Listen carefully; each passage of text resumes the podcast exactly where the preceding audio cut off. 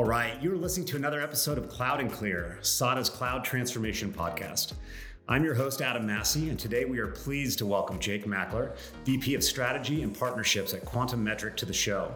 Before we get started, don't forget to like and subscribe to our channel on your listening platform of choice to stay up to date on the latest Cloud N Clear episodes from SADA. Jake, welcome to the show. Nice to be here, Adam. Love the show, and uh, it's not the first one of a Quantum Metric member joining, but I hope it's the most fun one. Really, really looking forward to this. Yeah, I'm really excited to have you here as well. Um, I'd love to get to know you a little bit more before we get into you know all the meat of the episode and the stuff we're going to talk about. Tell me more about you know how you got to this position in your career and your career arc leading up to this role.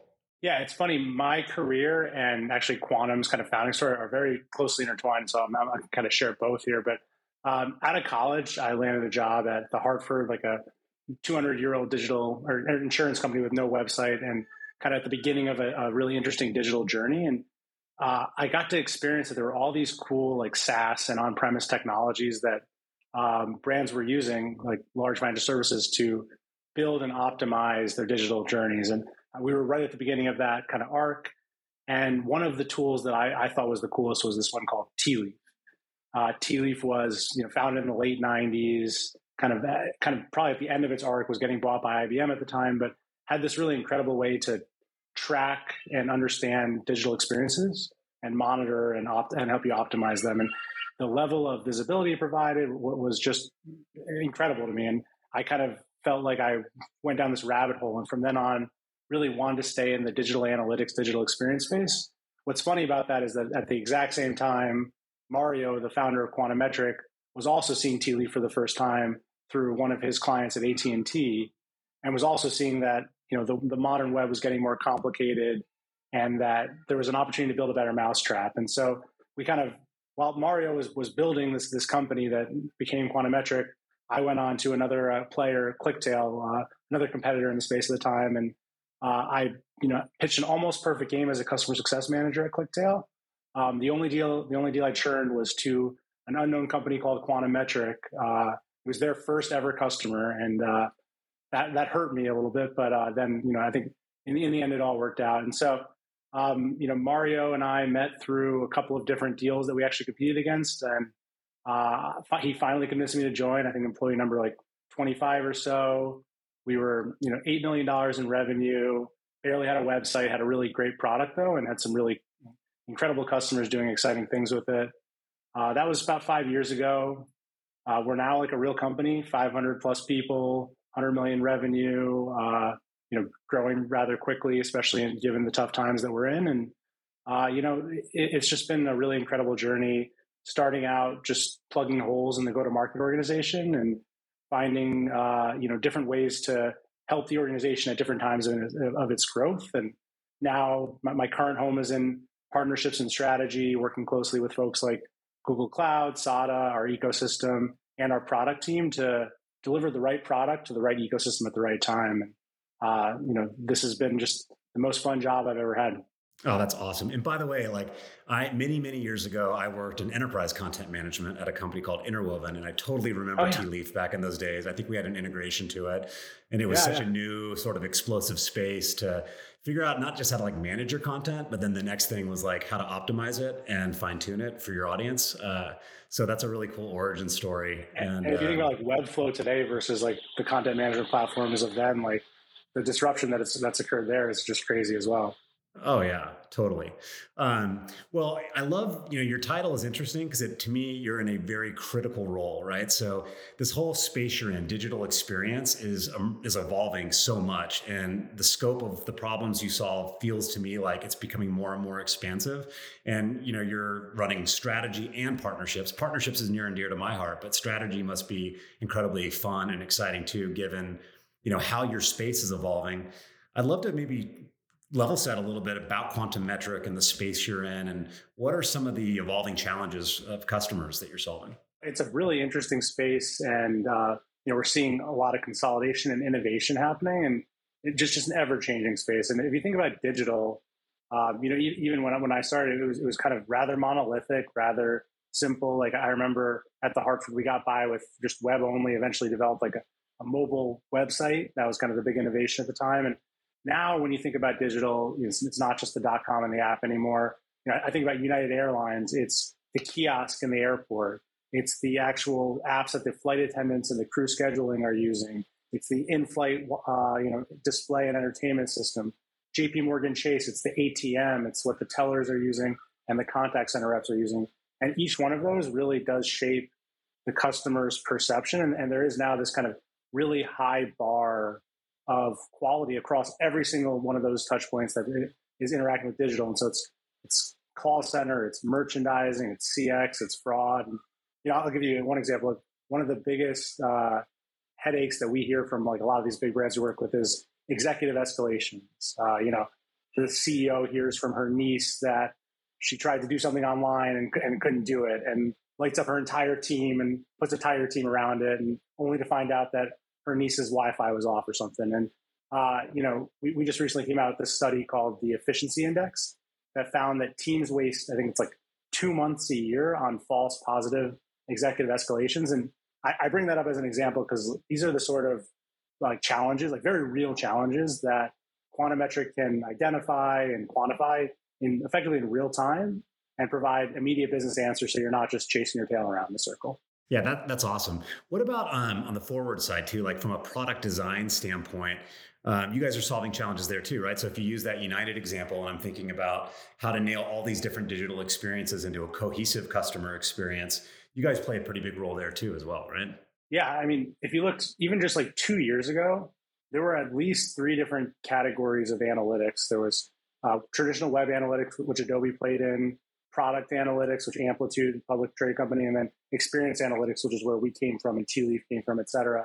At this point, that, that kind of paradigm, I think, for a number of reasons, doesn't exist anymore. Everything is converging, and brands want a single source of to understand everything about their products and how to make the right decisions, how to run the best experiments, how to validate all the features that they're building across both customer facing and employee facing experiences. And that the bar has gotten so much higher. And I think we're a beneficiary of that because we're actually able to help some of these really big, complex companies that are trying to work across design, CX, analytics, merchandising, and having that kind of single fabric that they can all uh, use to collaborate and to use data to drive decisions. So um, it, it's it's a challenging time in the space. The expectations have never been higher, but I think that net of it is that we're we're a beneficiary of that because of the breadth of insights that our platform can provide. Yeah, that's incredible. Um, switching gears a little bit, I think first of all, SADA is a very proud Quantum Metric partner. Uh, yes. You're a customer. We work together in the Google ecosystem quite a bit. Um, one thing I've been incredibly impressed with, you know, how your organization has gone to market is it feels like you punch way above your weight in terms of like go to market and ecosystem leverage. Um, and we play a small part of that, which I'm excited about. But maybe you can share more about how you got to that place, because I think that's a real success story other people would love to learn about. First of all, I would say in terms of punching over your weight, I would say the same thing about SADA as well. Um, so that's something that we have in common. Um, and, and I think another thing that we have in common is that we both made an early bet on Google and went in- incredibly deep, like like ludicrously deep at a time when it was probably not smart to do so. Um, you know, Google wasn't really that relevant in the cloud wars, and, like everyone else was either going multi-cloud or making the safe bet with AWS or Azure. And I think for both SADA and Quantum, that has really paid off. Um, you know, Google, what Google, I guess is still third by some metrics, but just a totally different landscape now and an incredibly relevant player, both in terms of the brands that are running these incredible workloads on Google and of course just like the innovations that are coming out and, and what's what's coming down the pike as well. And so um, I, I, would say that, that that's definitely something that we both share in our DNA is we're not trying to have these surface level relationships with all three cloud players. We made an early bet um, and it's worked out really well. And, and, I think on our side, the alignment between my team, like the, the BD team, and you know the product and engineering organization, which is you know we're a CEO led product org effectively, um, has been really important because Mario our CEO from the first days of Quantum, when, when we when we barely had a product, was publishing blog posts about how BigQuery, you know, the petabyte scale analytics were, were really changing our ability to service our customers. And he's been such a presence with TK, with Carrie Tharp, with some of you know these top Google folks, uh, and that makes the partnership so much more possible. Um, now today, of course, you know we're we're a a real company with with a significant amount of revenue. When we first started, we we were very small, um, and we, we, we were lucky that the ISV ecosystem then was not as crowded as it is today. But even then, it was a challenge winning mind share of GC of FSRs of field sales reps at GCP without having you know every single customer on the planet. And so you know we started with co-sell. We worked really hard to capture case studies and just like built a really good ground game where we were just you know treated it kind of like a volume game. You just have to touch every FSR across every account that you care about a certain amount of times a year, and most of the time that's not going to lead anywhere. But then every once in a while it will lead to an opportunity that more than justifies the effort. And I think my big learning through that process was you got to cast a big shadow until you're big. And, you know, we would just try to get water out of, out of every rock, you know, amplify every win that we had, give Google five times the credit that they deserve just to get, to get on their radar, to get the case studies out there, the win wires, because that is how you begin to actually build some kind of repeatability and name recognition. And then as that started to lead to actual help and actual great wins, it all just kind of built upon itself. And I think for us, all that really culminated in 2020 when we launched on the marketplace. That was kind of like the big next stage of our partnership. And I remember being there. We had this big like celebration, and we just kind of waited for the deals to start just rolling in, kind of checks to start coming in in the mail. And you know, it, that obviously didn't happen. It doesn't work that way um, for for a million reasons that we can talk about talk about. But I think that was a key inflection point for us in terms of learning what it would take to get the partnership to the next level and coincidentally, that's also when SADA came in, um, because we learned that we needed to have like a really tight top down and bottom up motion kind of happening at the same time, and we need like really really good alignment both in, in our organization and in the GCP organization on the top down and bottom up, and that amplification was where SADA has been just so critical as a partner. Ne- next next up is continued innovation, all that kind of stuff, and I'm just excited to be working with your data and AI team and many others within SADA on a regular basis. Yeah, we, we are as well, Jake. I think one of the things that is so critical in those early stages when you're building that go to market muscle too is to realize that you kind of have to translate the value to your audience. So, like a Google sales rep, an FSR, you know, they're often thinking about things, at least in cloud, like storage, networking, and compute. They're not thinking necessarily about digital experience and some of the unique yep. use cases you serve in key industries. And so, one of the key things I've found is like that early translation of like, oh, this translates to consumption on networking, storage, and compute or BigQuery through these things. And before you know it, you've got this really tightly integrated go to market where you know, to the Google person, you're like an extension of cloud, right? You drive consumption through a completely different set of, you know, users, buyers, use cases, et cetera. And that's where there's a lot of power early on. And then I totally agree with you. I've, I've spent many years in the marketplace side of things. And all of a sudden that unlocks this new sort of commercial catalyst where you can just take friction out of the process with the customer and make it super easy for a customer who's making a big commitment to Google Cloud already has one to consume quantum metric in a way that's commercially very, very aligned and not, I wouldn't say 100% frictionless, but far, far smoother than, than otherwise. So, you know, we love that. I think one of the things that we're trying to do a lot is also, you know, we love quantum metric as a way to showcase how innovative companies, SaaS companies can leverage the Google stack, but then more and more, you know, you and your team and my team do a bunch of events together. So I actually, you know, have gone to like baseball games with your team oh, and yeah. things like that. Where we'll bring our customers together and show them the power of quantum metric on Google Cloud and provide this really comprehensive and cohesive customer experience together. And so for us, it's just been a total pleasure to work with you guys. Incredibly fast, innovative, and really fun to work with. And together, I think we're having dramatic impact with customers that we're bringing on board. So it's been real fun. Can't agree more. Um, both in terms of the marketplace as just this like really interesting economic model that like if you're not as a SaaS company leveraging it, like talk to SADA because like there, there is just so much value that you're leaving on the table otherwise. And then yes, the event the events are, are my favorite part of all of this. So yeah, can't, can't agree more. Um, this is great. So, one thing I wanted to kind of pick your brain on a little bit are some of the emerging trends in your space, but kind of overall that you're harnessing. So, you're in the strategy role, which means, in my mind, I'm thinking you're you're not only looking at the current strategy, but thinking about like what are the next big things that are coming. Um, clearly, like in the world in general, but also in Google's uh, world, uh, AI is exploding right now. Generative AI is completely uh, out of control and really exciting to see the incredible use cases and potential that's coming out.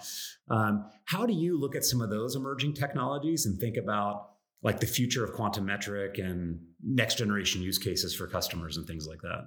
Yeah, I think so. At like the broadest strategy level, um, it's an interesting time in in the technology industry right now because companies that raised money in 2021 at in, insane valuations are now starting to like feel the cash crunch, and uh, I think there's going to be just a lot of consolidation and just some interesting things happening in in tech tech broadly over the next 12 months. You know, recession or not, um, because I don't, we're not going to reward growth in the same way, and so it's just it's going to be a, a, a different era this next one but for the companies that are well run that have you know good net retention et cetera i think those, those are going to continue to get stronger and i'm excited to see how that impacts us. Um, now gen ai like we, we can let's just pivot and do an entire podcast on that because what, what a freaking cool time to be alive and time to be in technology and to have access to te- like really brilliant tech teams et cetera.